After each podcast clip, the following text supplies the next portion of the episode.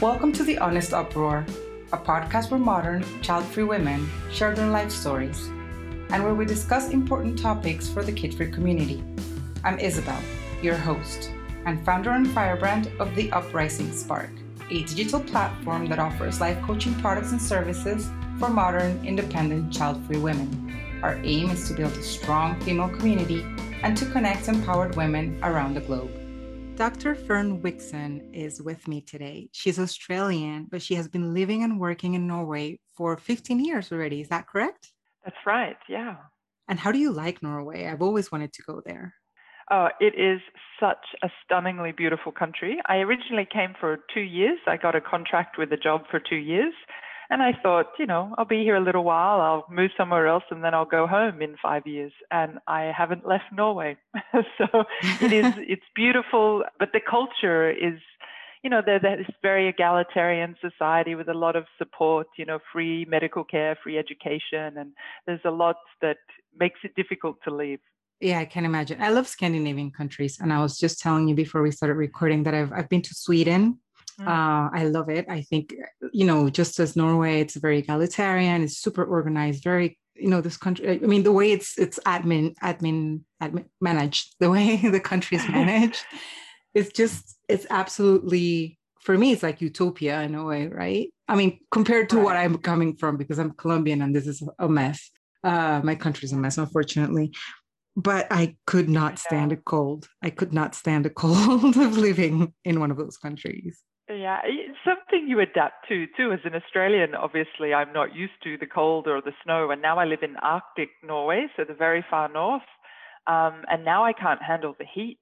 You know, when it's 35 degrees, I start to feel like I'm dying. You know, I feel smothered and suffocated, and I feel like you can't be active. And so it's something that you adjust to. But it is, I mean, our winter is long, it's dark, you know, not everyone can live here. And people who I've hired on, on projects and teams um, who come from Latin kind of countries, Latin cultured countries, um, they suffer a lot here, not only because of the temperature, but because of the different lifestyle that there's no life on the streets as they describe it. You know, you people are more in their homes and it's more an invitational kind of social atmosphere and they really miss that kind of just being able to go out on the street and meet people and have things happening and so the, the cultural differences are real as well as the the weather yeah I can only imagine the culture shock. Uh, I totally relate to these people talking about they need to have like some sort of like city life or something happening. It's, yes. It's, yeah, it's important. Um, so, Fern, you are currently the scientific secretary of the North Atlantic Marine Mammal Commission. Uh, right. And you actually, so what you do is you provide advice on the converse, on the conservation of whales and seals, which are two of my favorite animals. Uh, how did you get into this job? Like, how what, how has your um, career path been? Because I'm super interested to know, um, you know, how do you get to conserving uh, marine life? Right. And actually, my career path is not a straight line. It's not like you would expect that I was one of these people who'd always loved the ocean and, and you know, had a passion for dolphins and always wanted to be a marine biologist and ended up working advising governments on how to protect whales and seals. It's not that at all. You know, I've, I didn't really ever have an affinity to the ocean. And before I started working at NAMMCO, I'd had no experience with whale or seal biology, ecology, or management. So my path is not straight, but I did, um, when I studied, I was always interested in sort of social and political things, but also biology and nature. And so I did a double degree. I did an art science degree where I did ecology in my science and I did political science in my arts degree. And I did that all the way through. And I did a PhD on environmental regulation of genetically modified crops um, which was looking at both the science and the politics, um, and then got into the ethics increasingly. And so then I ran a lot of um, research projects and had research teams looking at environmental decision making and management and governance of emerging technologies like biotech and nanotech. Um, and just that working in that space between science and politics and ethics on environmental issues gave me the foundation that when I applied for this job with NAMMCO, they saw overlapping skills and they said, okay, she's never worked with marine mammals, but she has a skill set that is kind of what we need and what we're looking for. And she'll just have to learn about marine mammals. So I kind of came in the back door by working with environmental governance and management on different issues and then landed in marine mammals, which makes sense. I mean, in, in northern Norway, there's not a lot of agriculture and the focus is in the marine kind of environment. So it makes sense uh, where I'm living that I moved in that direction. I, it's interesting how you know it, eh, you you think or people in general we think about getting to a place as a straight line, but it seldom is a straight line. We usually have to like take some some detours to get there in a way. And yeah, I mean, some people must take a straight line, but I don't know who they are. And I think, you know, I wish I wish more young um, people who are struggling, saying, I don't know what I want to be, I mean, heard this idea that your career doesn't have to be a straight line, that can be more fun and interesting and rewarding if you sort of let yourself wander and meander and not feel like you have to be that straight line either, you know? Yeah. You know, if I would have, I could never have predicted where I ended up. Um, so it's, it's, there's something there when you're young and you're unsure, then just be okay to sample, try, and and you know find what you're passionate about by a process of elimination in a way. Yeah, no, I completely agree. So, um, what what is the importance of whales and seals? Because I mean, I'm very interested in this subject, and I just I'm very curious to know why is it important to protect these um, marine mammals. Well, what's interesting and what uh, perhaps you and, and most of the listeners of the podcast might kind of have a reaction to is actually the, the governments that my organization provides advice to, and that's um, Faroe Islands, Iceland, Greenland, and Norway. They're all members of the North Atlantic Marine Mammal Commission. They all hunt marine mammals as a food resource. So all of those countries eat whales and seals of you know different countries in different ways and on different species but they see them as a local sustainable um, free ranging food resource uh, and they all hunt them. So they need advice on quota. What is a sustainable catch? What is a sustainable harvest? And of course that's one part of the job that we do. We have to provide them with advice on, on how many can they take for their food resource without it threatening the population as a whole. But there are so many risks uh, or threats that these animals, like many animals in the ocean, are facing. Things like pollution, and that's plastic pollution, it's persistent organic um, uh, pollutants, it's also heavy metals, um, and then there's noise disturbance, all the shipping that we have, all the oil drilling that we have, all the military sonar that we use is incredibly disturbing to animals that use sound to navigate and communicate and find prey. Um, and so there's and there's climate change. We work in the Arctic, um, where the ice is disappearing incredibly fast, and the temperatures are warming. So you've got these animals who are in the ocean, and we're trying to find out how are the populations doing. And hunting is is the is a really, really tiny component of what these animals are facing in terms of needing management advice. And all those others are climate change, the noise, the pollution, and not least uh, bycatch from fisheries. You know, fishing vessels go out and they often catch seals or dolphins or porpoises or whales in their nets, and a huge amount die from bycatch in fisheries. So we have to kind of try and look at all of those different um, impacts that are going on in the marine environment and find out how the populations are doing in the face of all of these pressures. Wow, that's super yeah. interesting. You know, I have this image in my head um, of uh, Greenpeace specifically.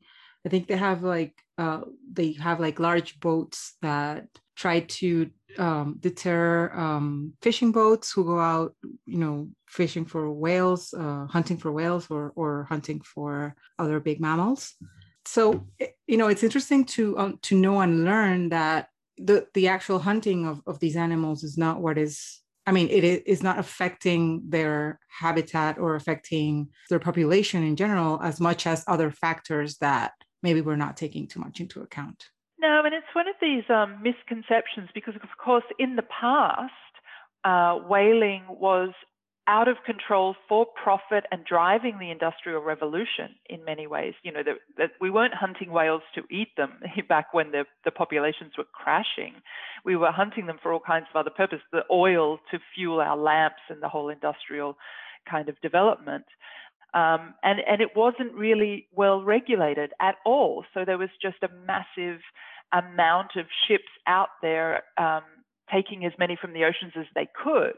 And we're not in that situation today anymore. You know, the industry, first of all, we don't need all those, um, all the other products we were previously using whales for. We've kind of progressed and, and used different things. Oil in other ways is now our problem. But also, um, it's it's hugely regulated. You know, there's much less demand, but there's a really tight, strict regulation of the hunting. But of um, some of the other things like noise, there really isn't um, the same level of attention, uh, research, regulation, monitoring. So it's kind of it's. I understand why people. Um, have this image of whale populations being in trouble from hunting because that has previously been the case. But now we're in a very different situation, and so are the whale populations. Like the vast majority are really recovering. But, um, you know, it's a very controversial question about whether they can be harvested as a sustainable, happy, free ranging food resource. I mean, that's not a that's not an easy or popular conversation to have still. And there are people who will reject it, um, not based on sustainability, but based on animal welfare uh, concerns and issues with killing um, potentially sentient beings. But of course, anyone who's eating pork products of any kind would have a hard time justifying why it's okay to to keep pigs in terrible conditions and and and eat them, but it's not okay to do the same for for a seal or a whale. But these are some of the interesting conversations that that future food um, discussions could could pick up. But it's it's not easy or, or a popular conversation to have, but certainly whales in the current day, ha- the hunting and the harvesting is is not what is um, threatening populations today. That's for sure. That's really interesting. Um, you're also the lead facilitator of a global a global leadership initiative for women. I'm all about the girl power. So uh, which has actually led you to participate in the largest all-female expedition in our to Antarctica. So it's in the south. You're um, twice. You've done this twice, and I was when I read this, I was like, "That's like my dream. I really want to go to Antarctica. Is there any tourism down there? I have no idea." Um, so I wanted to ask you how that was, and especially being part of like an all-female expedition. I want to know all about that experience. Yeah, there absolutely is tourism. You you can take uh, a cruise ship down to Antarctica, or you can even fly over. But if you want to see see it in its real form, you you take a ship. Uh, but of course, it's expensive. You know, the people who take those trips are you know are really well financed, I would say, but it's absolutely possible. Anyone can go if you you have the the funding. But the Homeward Bound program that I am uh, in the lead facilitation stream of is a fantastic initiative that was developed by a woman in Australia called Fabian Dattner. She had a dream that she was running leadership courses, and she just had this dream that the, and it was a literal dream in the beginning, but she had this dream that if we wanted to really make a difference on this planet and preserve the life on this planet for future generations, then women who had a background in what we call STEM, which is science, technology, engineering, mathematics, and medicine, uh, women who were working in that field really needed to to receive training that would give them the confidence and the capacity to step up into their leadership potential and take on leadership roles. So she had this idea that women in STEM were a group who could really benefit from leadership training. So the program that she offers Homeward Bound is something that anyone around the world can apply to. Uh, and it means you get 12, if you're selected, you get 12 months of leadership training. Uh, with the Homeward Bound program.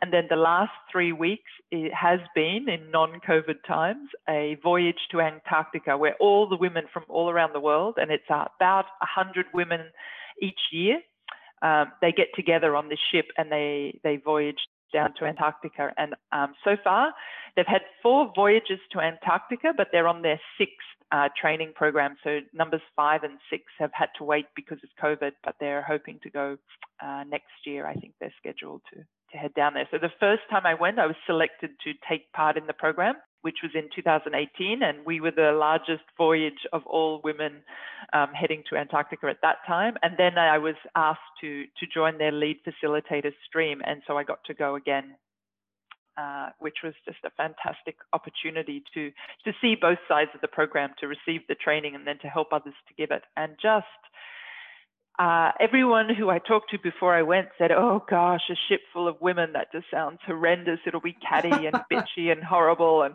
and it was so the opposite. The trainers and the facilitators of the program just work hard to say, "Look, we all want the same thing. We want life on this planet to thrive and flourish. And we're all incredible, but we're not in competition with each other. We are here as a network, as a support group to cheer each other on and do the best we can to save life on this planet. And so it was the most incredible, supportive atmosphere. And, and just to be around for three weeks, to spend three weeks with 100 women from all around the world who are brilliant leaders in their own field uh, it was just truly inspirational. I think we all got off the ship just feeling completely empowered and inspired and ready to bring about positive change. It's truly an incredible program, and I encourage anyone to who works in um, STEM to look into it because it's not only because you get to spend three weeks in the incredible beauty that is Antarctica, but uh, just the network of women that you come away with is astounding.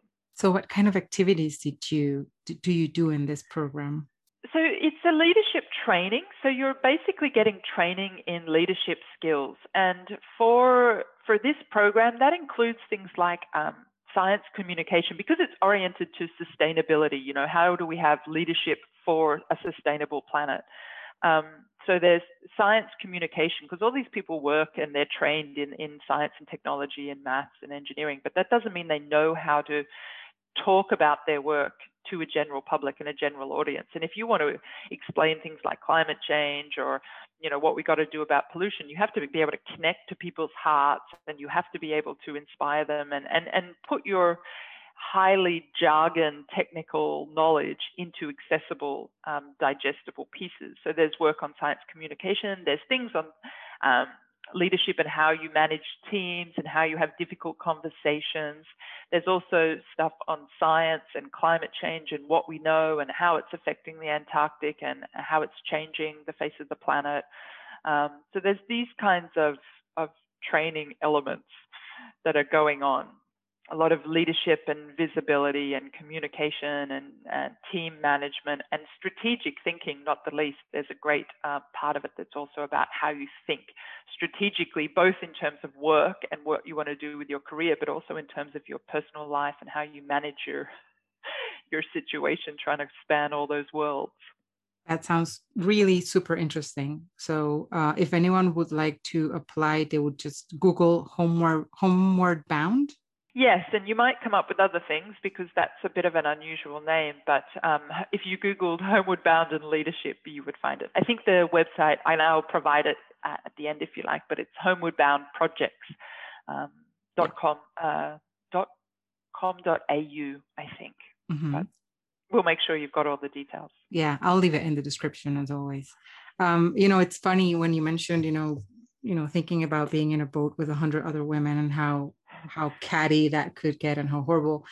It's it's interesting that many people um, have that conception of what it is to or preconception to, to, what it is to just have a lot of women together in confined spaces. Um, but I have found also for by you know for personal experience that it's not the case. It's never the case. Um, no. I think women can get a little bit catty and whatnot if you mix in males into the concoction. yeah, and you know, this is one of the hardest things we struggled with the program because, of course, there's a crew on the ship who are there to kind of take you on onto land because we go on land every day for a couple of hours and hang out with penguin colonies and, and see elephant seals and things. And of course, there are guys that drive the, the zodiacs and that would normally on a tourist ship be giving lectures and so on. And a big question for Homeward Bound has been to what extent do you let those guys into the general mix? Can they eat lunch with the with the women in the program? Can, you know, how do you manage the relationships there? And the, the leadership has decided to try the first voyage, let them mix without question. And, and, and it wasn't great, you know, not there were problems that were related to how the women related to the men and how the men changed the dynamic of the group. So in recent years, there's been a stricter division in which you know, the, the space for the women is more protected and the men are kept, kept away. And it's really interesting towards the end of the program when the men are invited to come to sort of a bar dance session, how that shifts, you know, the dynamic. It is fascinating. But I also think it's a narrative that we that that is potentially told to keep women down, you know, and we enact it, we hear it and then we enact it.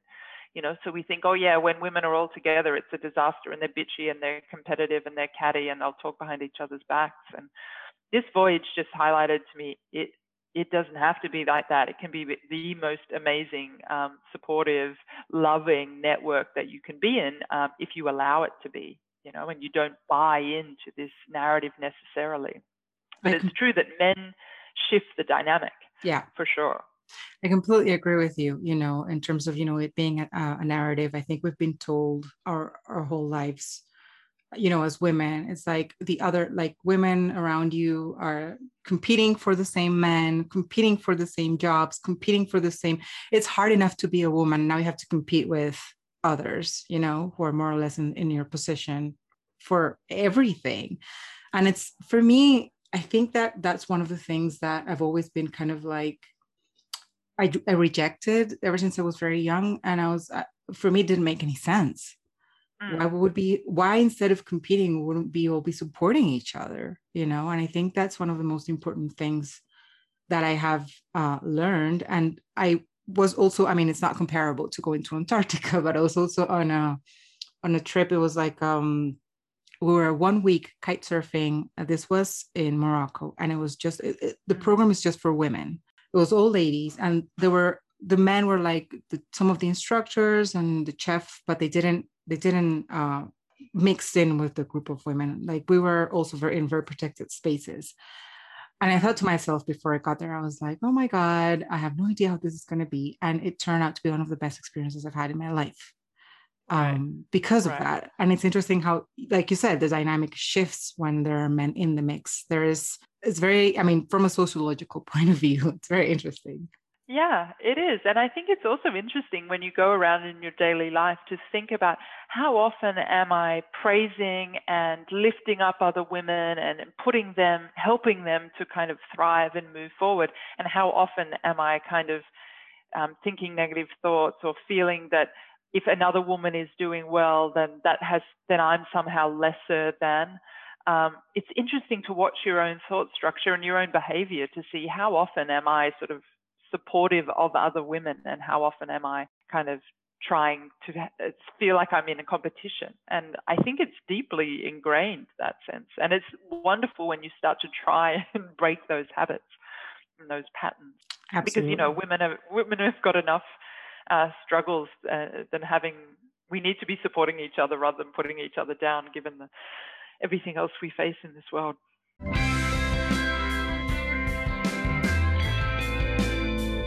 You're listening to The Honest Uproar, a podcast where modern, child free women share their life stories and where we discuss important topics for the kid free community. And speaking of uh, struggles and you know pressures and expectations uh, that women have to endure in this world, um, how I wanted to ask you if it somehow did did your career somehow influence the fact that you didn't want to have children? Yes, for sure.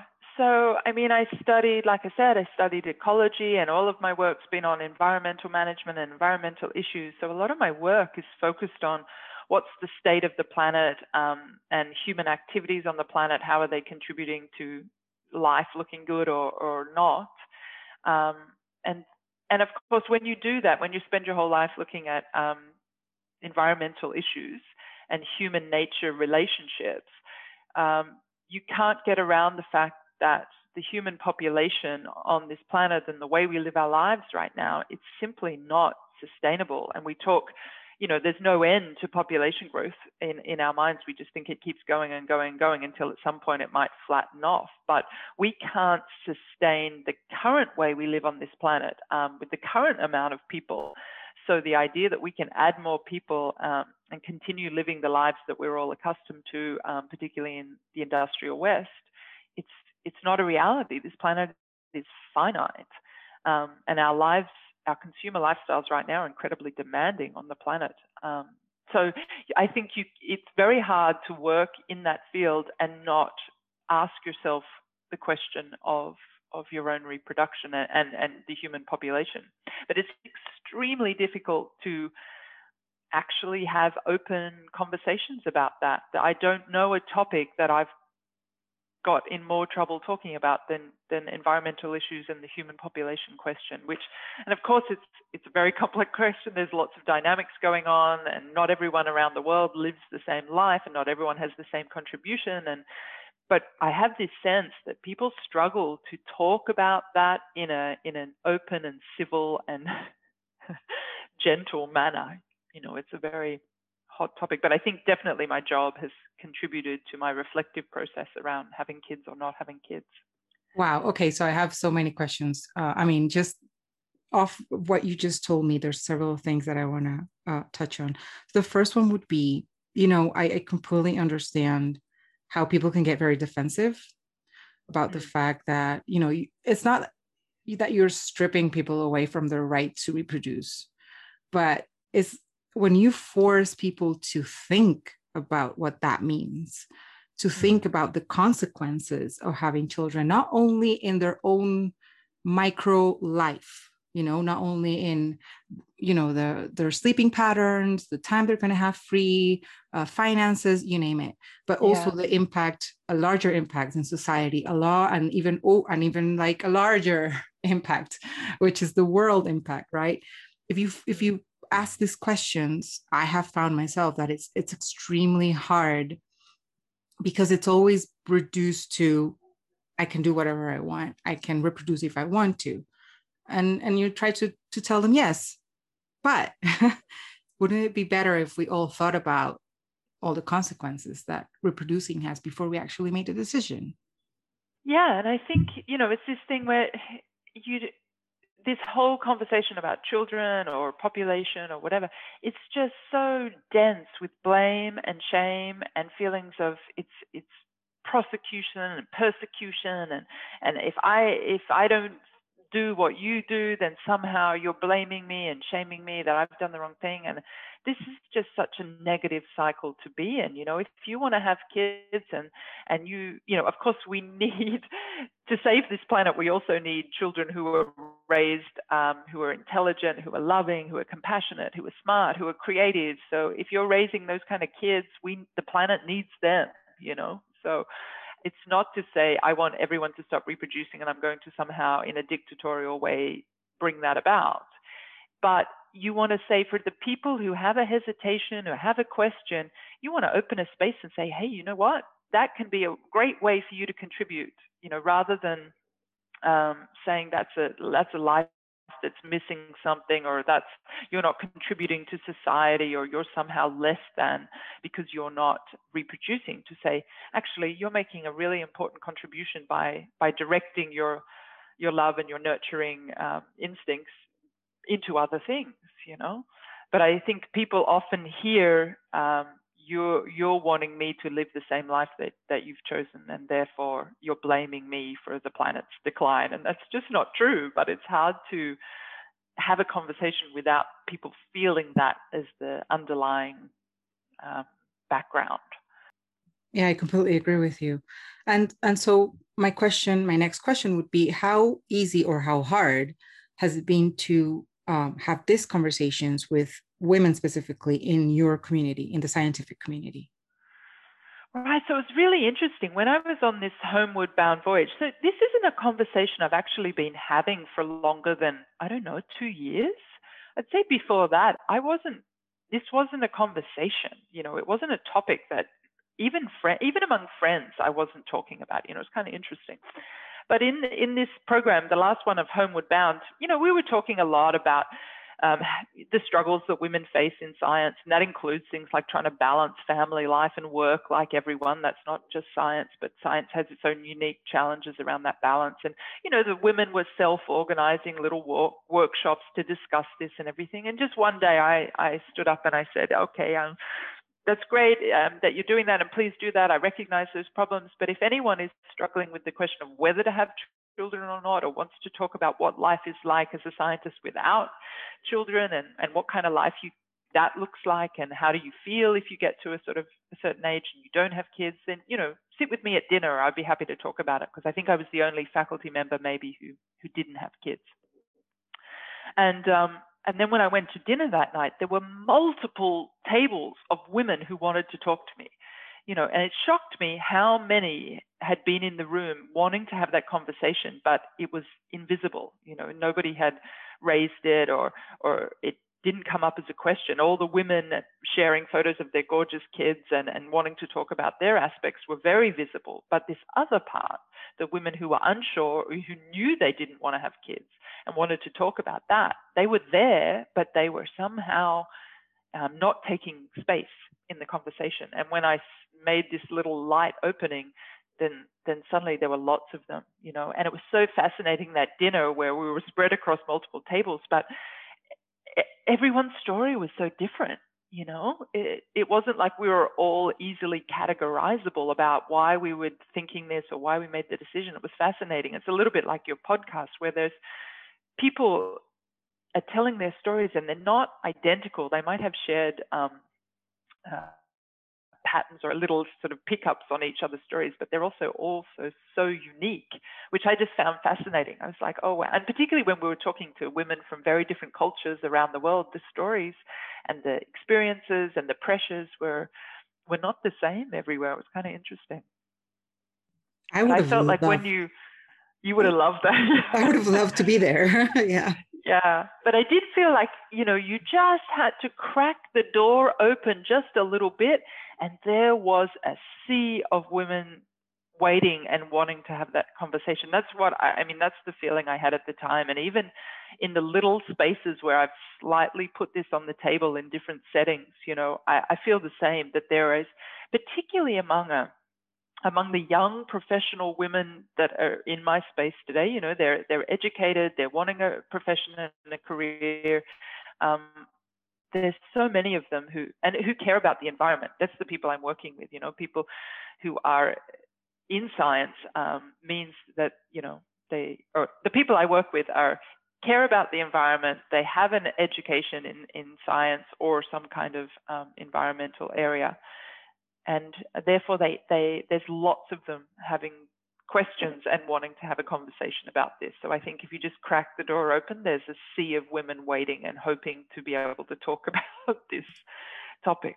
I totally and completely yes. I mean, yes, absolutely, because you know pronatalism is just so rampant in our world in every single industry, and that doesn't exclude the scientific community. Um, I'm shocked sometimes to hear or or read or know stories from, for example, the medical um, community. You know, scientists, people who have, uh, you know, who believe in in in in science and facts and whatnot, and and imposing their own personal beliefs on on women who want to get, for example, um, voluntary sterilization surgeries. Mm. Um, and it's for me, it's always like I I would understand the judgment and i would understand the not like the, the space not being available in communities that are uh, for example extremely religious or communities that um, right. that are extremely conservative. But for me the scientific community usually has meant open-minded right? Uh, it's a different space. So it's very interesting for me to know and to learn from you that even in that space, uh, you saw that there was a need to open, you know, to to prompt that to open to open that door, uh, as you call it, for women to start, you know, sharing their stories and asking questions uh, to each other about this subject. A very important subject. Definitely. And I felt like, you know, once we opened it, the scientists were very willing to hear and listen to each other and had a curiosity and wanted to understand each other's contexts and stories. And we're, sort of not trying to judge anyone in that space, but uh, it did take someone to to open it up because it wasn't just natural that we would, while we're having the conversation about um, balancing work and kid life and sharing pictures of kids, it just didn't naturally arise that we would have um, conversation about having a child child-free life and what that might look like and mean and what the challenges of that might be. You know, um, it's interesting. I mean, I think that hopefully this is changing and, and it will eventually become more natural and more normal.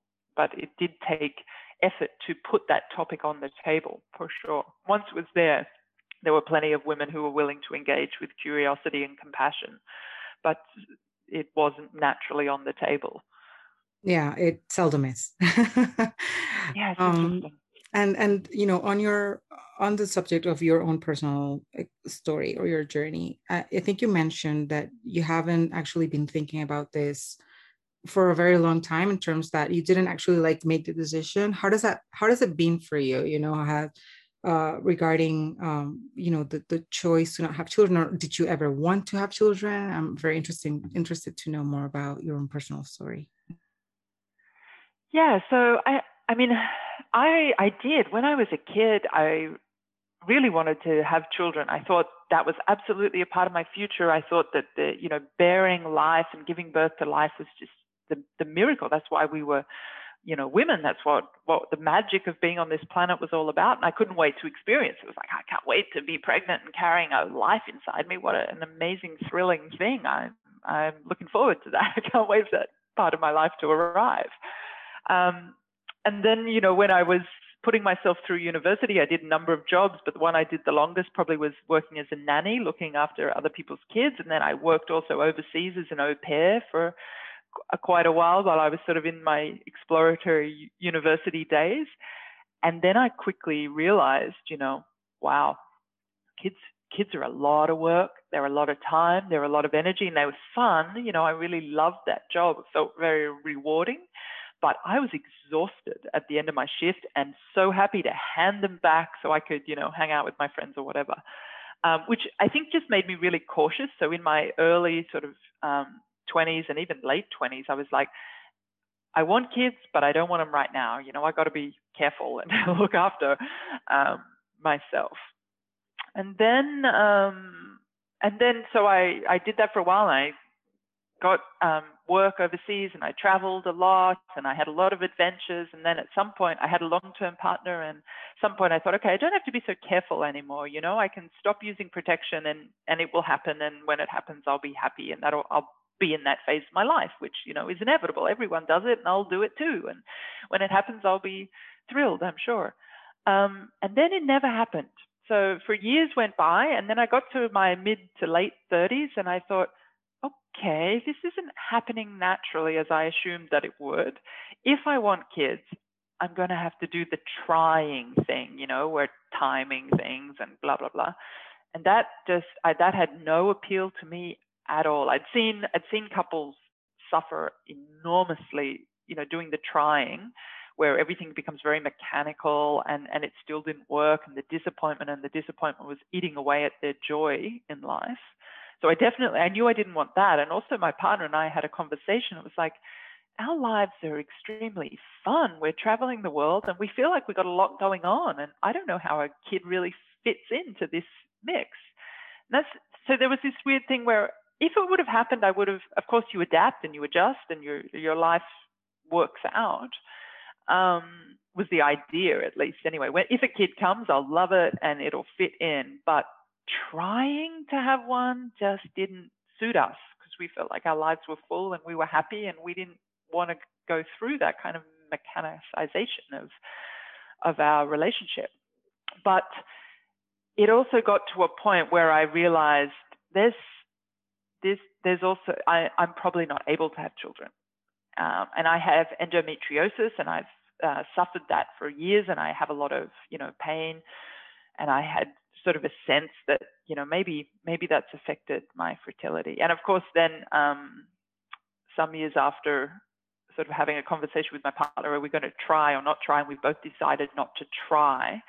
Um, then I got the the message that you, yes, I was infertile, that my fallopian tubes were blocked because of my endometriosis. And then you then people think, oh well, it's not a choice. You're infertile. It's not a choice. But of course, it's still a choice. You can still, I mean, biotechnology and um, IVF is, offers women incredible options. You have choices technologically. Um, even when you're infertile, you have choices, and you also have adoption choices, both nationally and internationally, of course. Um, but I chose not to not to pursue any of those.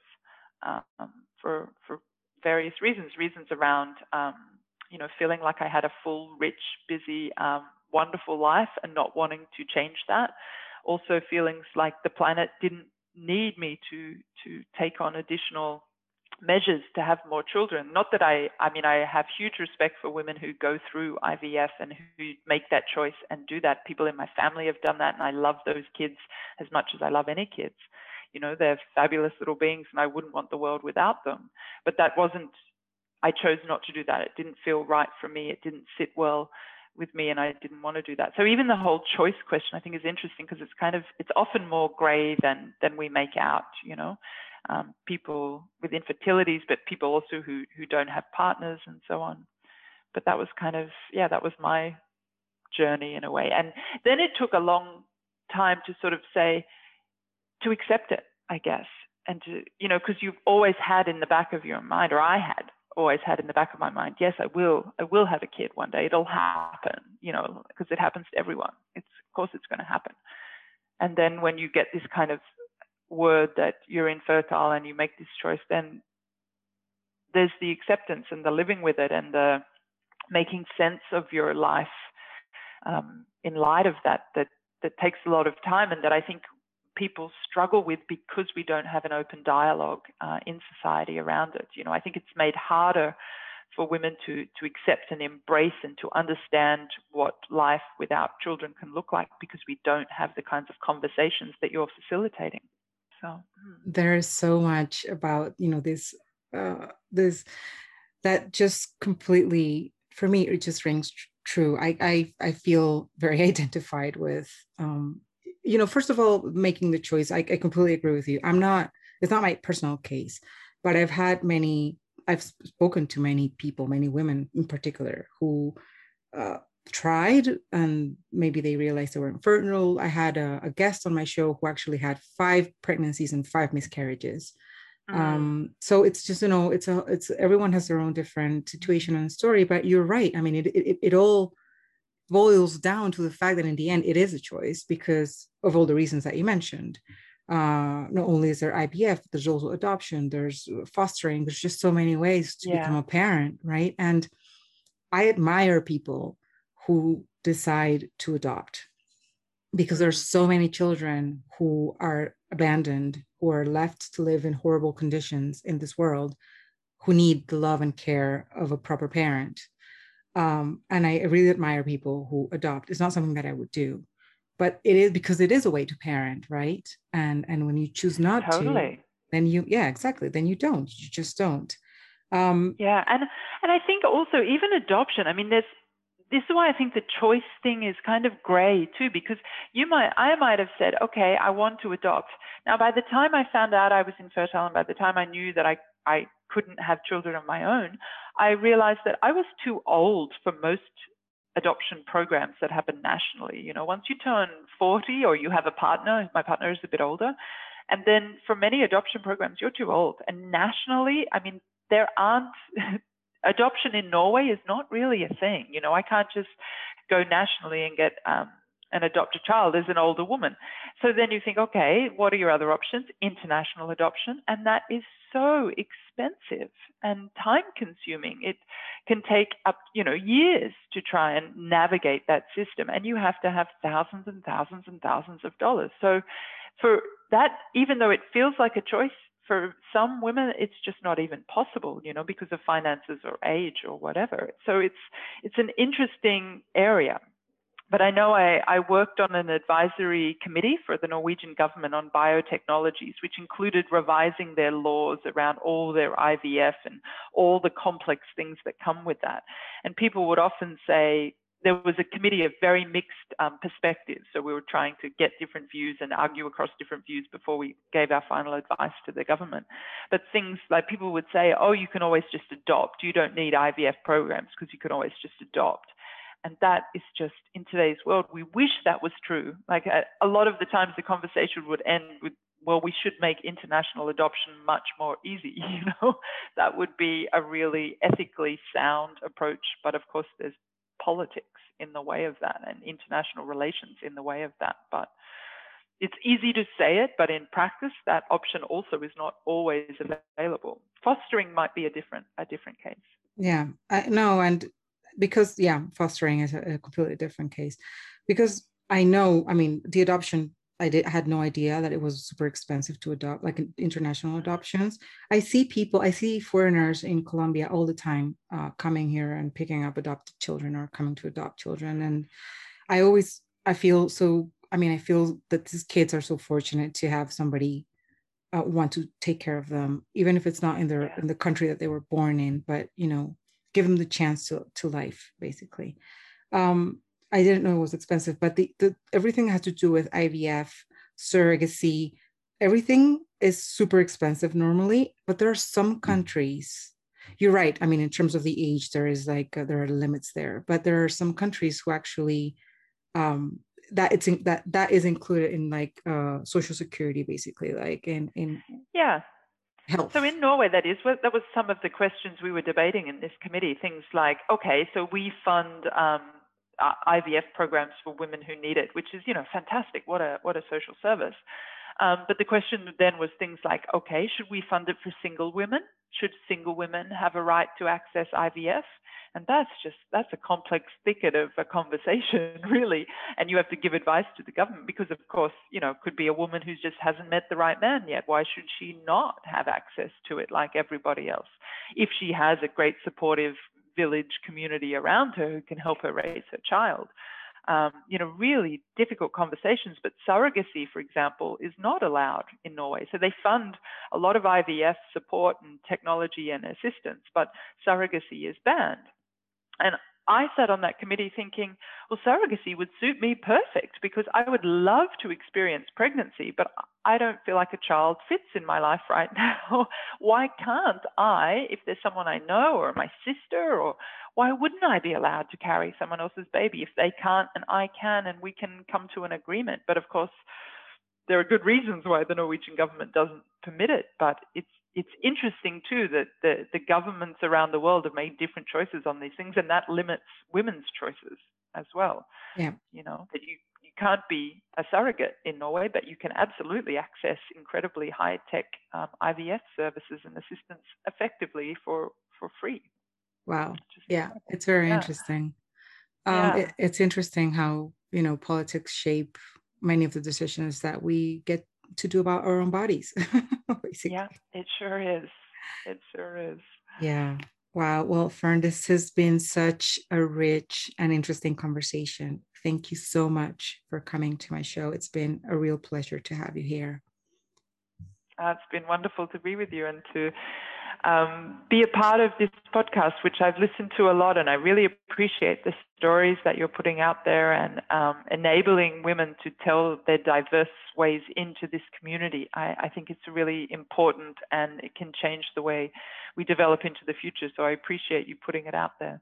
Thank you so much. And I always ask all of my guests the same thing at the end of the episode. I, I tell them, you know, you have a space now to tell my audience anything you want, anything at all. So the one thing I'm I'm thinking a lot about these days is is how when we don't have children, we're often accessing um, a trope of independence and freedom, and I think that that's I mean that's fantastic, and I understand that, and I appreciate it, and I want to support people's autonomy and ability to make their own decisions. But as an ecologist, I don't believe in independence. I believe that we are living in relations of dependence and nothing is on its own. Everyone is connected to everything else and we work because we live in communities of relationships and dependence. So I'm really curious um, to be thinking about and working on and, and playing with ideas about what what it means for child-free women to think of their choices and their decision and their life, not in terms of I did this for independence and freedom, but um, to think about how it relates to their dependencies, and that's different kinds of dependencies, right? Like I'm thinking about biological community, the life on Earth that supports us, and how we might think about relationships to those different kinds of dependence um, in, in nurturing and compassionate and loving ways. That's something I'm playing with. So if anyone out there is kind of interested in this or has been thinking about language, concepts, words, role models that we can have around child-free lives that that don't necessarily take the trope of um, independence and freedom uh, take contact because I'd love to have conversations about that too. Thank you so much. So there's an open invitation for all of you firecrackers. And as always, I'm going to leave you all of Dr. Fern Wickson's contact information in the description of this episode. So your website, any social media, so you can get in touch uh, and you can follow her as well. And uh, thanks again, Fern, for being here. It was a pleasure having you. Thank you, Isabel. Thank you for listening to The Honest Uproar a podcast where modern, child free women share their life stories and where we discuss important topics for the kid free community. We hope you tune in next week for our newest episode. And since we love hanging out with you, please be sure to follow us on social media at The Honest Uproar and visit our website at thehonestuproar.com. If you like what you heard, feel free to share with your fierce child free firecracker friends. Until next time, continue fueling your inner fire.